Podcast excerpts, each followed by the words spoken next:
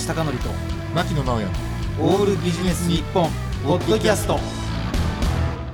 坂口孝則と牧野直哉のオールビジネス日本。今日のテーマは、はい。初めて買った買ってもらった、うん。手にした、うん。とにかく初めて手に入れたレコードたちと。ほなるほど。ということでおはい。話をしたいと思いますが、坂口さんは初めて買ったレコードってまあレコードっていうかね、坂口さんの世代だともしかしたら CD かもしれないけど、はい覚えてます？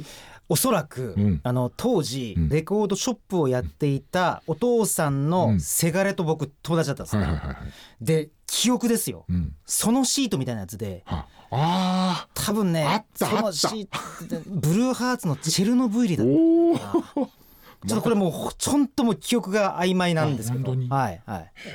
まあそれにしてもなんかね。坂口さんの今を語るようなそのそのシートをもらってらっしゃいますね。そのシートだったかあれ ドーナツ版って言うんでしたっけ、うん。ちょっと記憶が曖昧なんですけど、ね、ああなるほどなるほど、うん。いやいやもう本当ね私はですね、はい。私の時代はその初めてその手にしたっていうことで言うと CD ではなく当然レコードなんですね。でシングルレコードっていうことで言うと何かというとこれまずお送りしたいと思います。お、はい、いいですね、うん。五大五でガンダーラです。おっと。言わずとねうん。知れた名曲、本当に。でね当時はドーナツ版うんうん。ですよ。はいはい。でね当時この曲を何で知ったかっていうと、テレビのドラマでですね「西遊記」と。もうね本当にもう大傑作ですよ。本当にね、うん。大傑作でしょ？で私ねこれなんでものすごく印象が強いかというとこれあの三蔵法師を夏目雅子さんがやられてたそうですんですね。ね、うん。でねまあ当時の私の知識であったとしても三蔵法師は私男だと思う。うんうん。でも夏目雅子さん女性がやってらして、うんうん。私ね当時めちゃ覚えてるのがね、はい。友達の中には三蔵法師ってそう知らなかったの女なんだよっていうことを言う人間もいたんですよ。ほうほう。あ乗っかって。そうそう乗っかって乗っかって。だからまあただああいうこうねこうお坊さんというかそういう風貌してたらまあ女性でもね男性を演じられるんだなっていうことがすごくこう記憶にあって。であのーシーズンが2つあってでこの後のシーズンもですね、えー、と五醍醐が主題歌を担当して当時はそのモンキーマジックっていう、うんうん。でねこの五醍醐さんに関して言うとやっぱ当時ものすごくやっぱりブレイクしてて、えーとうん。それで言うとね、あのー当時まあ当時というか今でもそうなんですけど私松本零士さんのアニメで一番好きな映画っていうのは「銀河鉄道999」なんですね。はい。はい。それの、えー、とこれも、えー最初の初めて映画になった「銀河鉄道999」の主題歌がありまして当時からですねやっぱりそのガンダーラの後に買ったレコードとして、えーこれも買ってね繰り返し聴いてましたということで、もう一曲お送りしましょう「えー、五醍醐で銀河鉄道999」です。でですね、うんはい。もう一つはい。その初めて手にしたレコードっていうことで、あえてここで初めて買った洋楽のアルバム。あなるほど。洋楽というのがくっつく。そう。はい。でねなんで洋楽にしてるかっていうと、ええ。あの初めて買ったアルバムって言ったら私はやっぱり松田聖子なんですよでも、まあ、松田聖子のお話はこれまで何度もしてるんで。なるほど。洋楽ってついたらいろんな思い出がまた人によって違うでしょうね。でねう、ん。あのー例えば私が今ここでほら松田聖子っていうふうに言うと結構いろんな方がまああの温かいこう私も行きたいってことを言ってくれるんですけど中学生の当時の松田聖子って男の友達にもめちゃめちゃなんていうのかなこうアゲンストだったんですよ。ほうほうほうなんでその彼女がいいんだみたいなそういうことをだから異論反論。そうそうそうそう。だから松田聖子のファンだって言ってもなんていうのかな受け入れられないっていう訴状があったわけですそうねそうことしかなかったんですよね。うん。でだからまあなんていうの表向きいや本当は分かんないですよ。本当は分かんないけれども表向きはそのまあ嫌いだっていう人が多かった。でそんな中でやっぱりその友達との音楽の会話をしてるとこう違う方面方向というかね、はい。ジャンルのこう音楽も聴きたいと思い始めるわけですよね。えでまあここでねやっぱり問題っていうのが何を聞くかえうん。でね当時中学生その私の友人の中ではやっぱりその、えっと、お父さんであったりとかあるいはそのお兄さん、まあ、うん。兄弟の影響で、その洋楽を聴いてる友達ってことなんですよ。で最初はねそんな友達からその、まあ、レコードとかあるいはそのカセットテープを借りて、うんうんうん。でその洋楽カセットテープ。そうですよね。カセットテープ。でしたね。そう。ですね。でその違うジャンルって言ってもまあぶっちゃけた話ね、まあ、あの洋楽って言ったって例えばそのまあ英語だったらね。もう英語なんかさっぱりわかんないわけですよもう。そのただ英語ってなんかね例えばまあ、アメリカにしろイギリスにしろちょっとかっこいいじゃんみたいなのがあったんで、そういうのをこう聞きかじっててですね、はいはい。で当時その友人からの勧めで聞いていたのがそのビリー・ジョエルの「ナイロンカーテン」とかほうほう。ですね。まああの傑作じゃないですか。そうそうそう。大傑作。今そう。今見てもね、ん。はいはであとクリストファー・クロスの「南から来た男」とか、うん。そういうのを、まあ、私の友人が聞いてたんでそれを聞いてたん。ですよね。でねそういうことをしてると、まあ、自分でもこうレコードを買おうかな。っいはいていうことになるわけなんですけど、えでね当時ねそのねまたねこれが問題があってですねまあ音質動向じゃなくて正直言って私にとっての洋楽っていうのはもう友達のテープのダビングとかもうそれこそ当時ね貸しレコードやってる、えうん、ありましたよ、うん。ありましたありました、うん。だからもうそこでテープに撮ったやつでよかったんですよね。であのありましたね。そう。あったあった。あとねあとね。そのね歌詞 CD やつそうそうそうそう。そうはいはい。で、うん。当時ねその FM 番組でそのポップスベスト10っていうのもあったんですよ。土曜日の午後に。はい。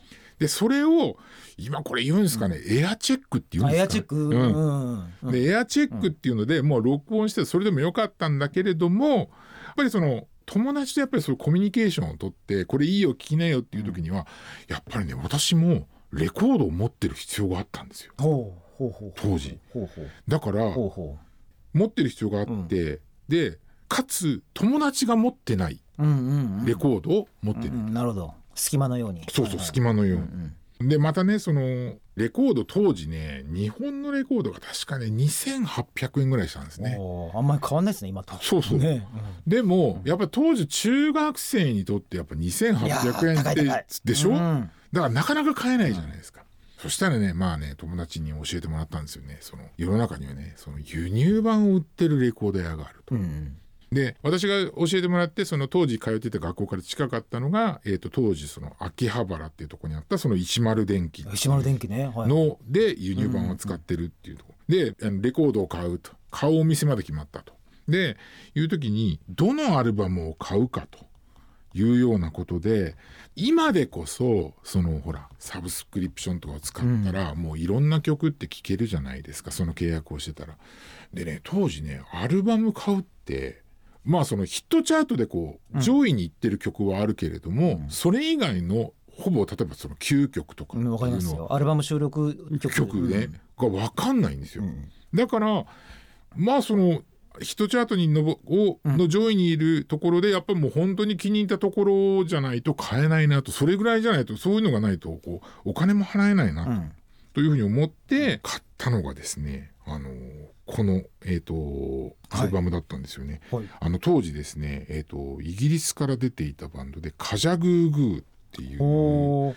でそのこれねまたねこれ当時ね日本で出すアルバムには放題っていうのがつくんですよね。はいはいでまあ現地では現、まあ、当然そのイギリスでは別の名前でそのカジャグーグーの初めて買ったアルバムっていうのは日本の題名で言うと「えー、と君はトゥーシャイ」っていう名前で、すごいですね、うん、すごいでしょ？で現地の名前で言うと,、えー、とホワイトフェザーっていうこの1983年に発売されたものだったんですけれども、でそこでこうアルバムをこう買うことが始まって、であのその後にねやっぱりそのちょうど私の中学高校時代っていうのはあの CD プレイヤーが出始めた時期だったんですよ。はいはい、うん。でね、その私が初めて買った CD アルバムっていうのこれもね本当にやっぱりあの高かったしでもやっぱり、えー、と欲しかったからっていうのがあって覚えてるんですけど、えー、と松田聖子の「ユートピア」っていうアルバムとあとあの当時ねプリンスレボリューションって言ったプリンスの、えー、とパープルレインのサントラを買ったんですよね。うんはいはで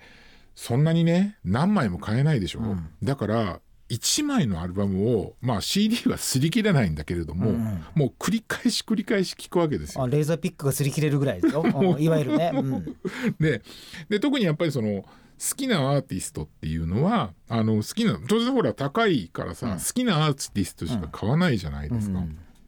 だからあのねその時になんかこの話をいろいろこうなんか思い返してたりとかして、うん。でちょっと一つ気がついたことがあって、で今あのーまあいろんなねそのサブスクリプションのサービスっていろいろあるじゃないですか。いろんなとこ提供してになるでしょ。あのねどうしても私ね当然ほらアルバム1枚のアルバムの中にあの気に入った曲ってやっぱりあったりなかったりうん。あるでしょ、で当然そのサブスクリプションのサービスで、あのー気に入った曲ばっかりをこう集めて、はいはい。自分でプレイリストを作,、はい。作るんですけど、あのねいやそれ作ってますよ。作ってるんだけど俺実はねそれあんまり意外と聞かないんですよね。はい。で何を聞くかというとやっぱり昔好きだったそのアーティストの例えばその最新のアルバムとかもそうなんですけどあの曲じゃなくてこうアルバムを、えー、と集めたそのプレイリストっていうのを、うんあの結構聞くようにしていて。やっぱ当時の聴き方っていうのはやっぱりアルバム全部聴いてて例えば自分の好きな曲が例えばレコードで言えば B 面の1曲目に入ってたりするとやっぱりその A 面聴いてから B 面とか、で CD だったらその6曲目まで聴くっていうことでやっぱりものすごいその自分の好きな曲を楽しみにしてるっていう聴き方があって、レコードはねひっくり返すっていそうタイミングもありますしね。うん。だからあのー自分のそのなんていうか、まあ、買ってきたその時代もあったんでしょうけどね。なんかすごくそのアルバム全体を聴くっていうのが自分の聴き方なんだなっていうのが、まあ、最近の聴き方なんかでもですねえっ、となんか改めて、あそうだったんだなっていうことが、ちなみに、まあ、お客様のところに行かなかったりとかね、えー、と例えばその、えー、と自宅で作業してたりすると私もう本当に聴くプレイリストっていうのが決まっていて、はい。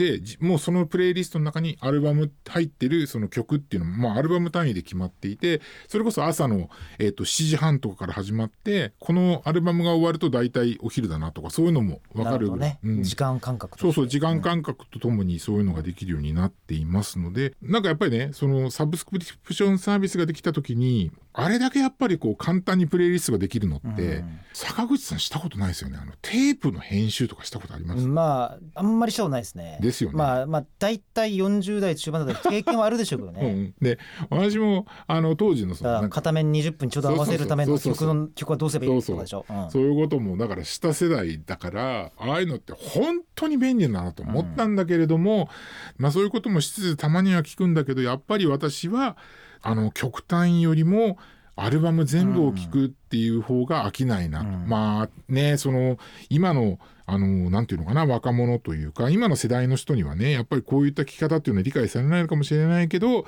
なんかあの初めて聴いた曲とかアルバムっていうのをなんか振り返ってたらその今の自分の聴き方のなんかルーツみたいなことがねうん。分かったので非常にあのだからこう聴いてんだなっていうことが分かったなということが思った、うん、思ったことということでありまして、えっ、と今日の私のテーマの話は、うん。初めて手にしたうん。レコード、あとは洋楽のアルバムについてお話をしました。坂口孝則と牧野直哉の「オールビジネス日本ポッドキャスト。今回はここまで。次回もお楽しみに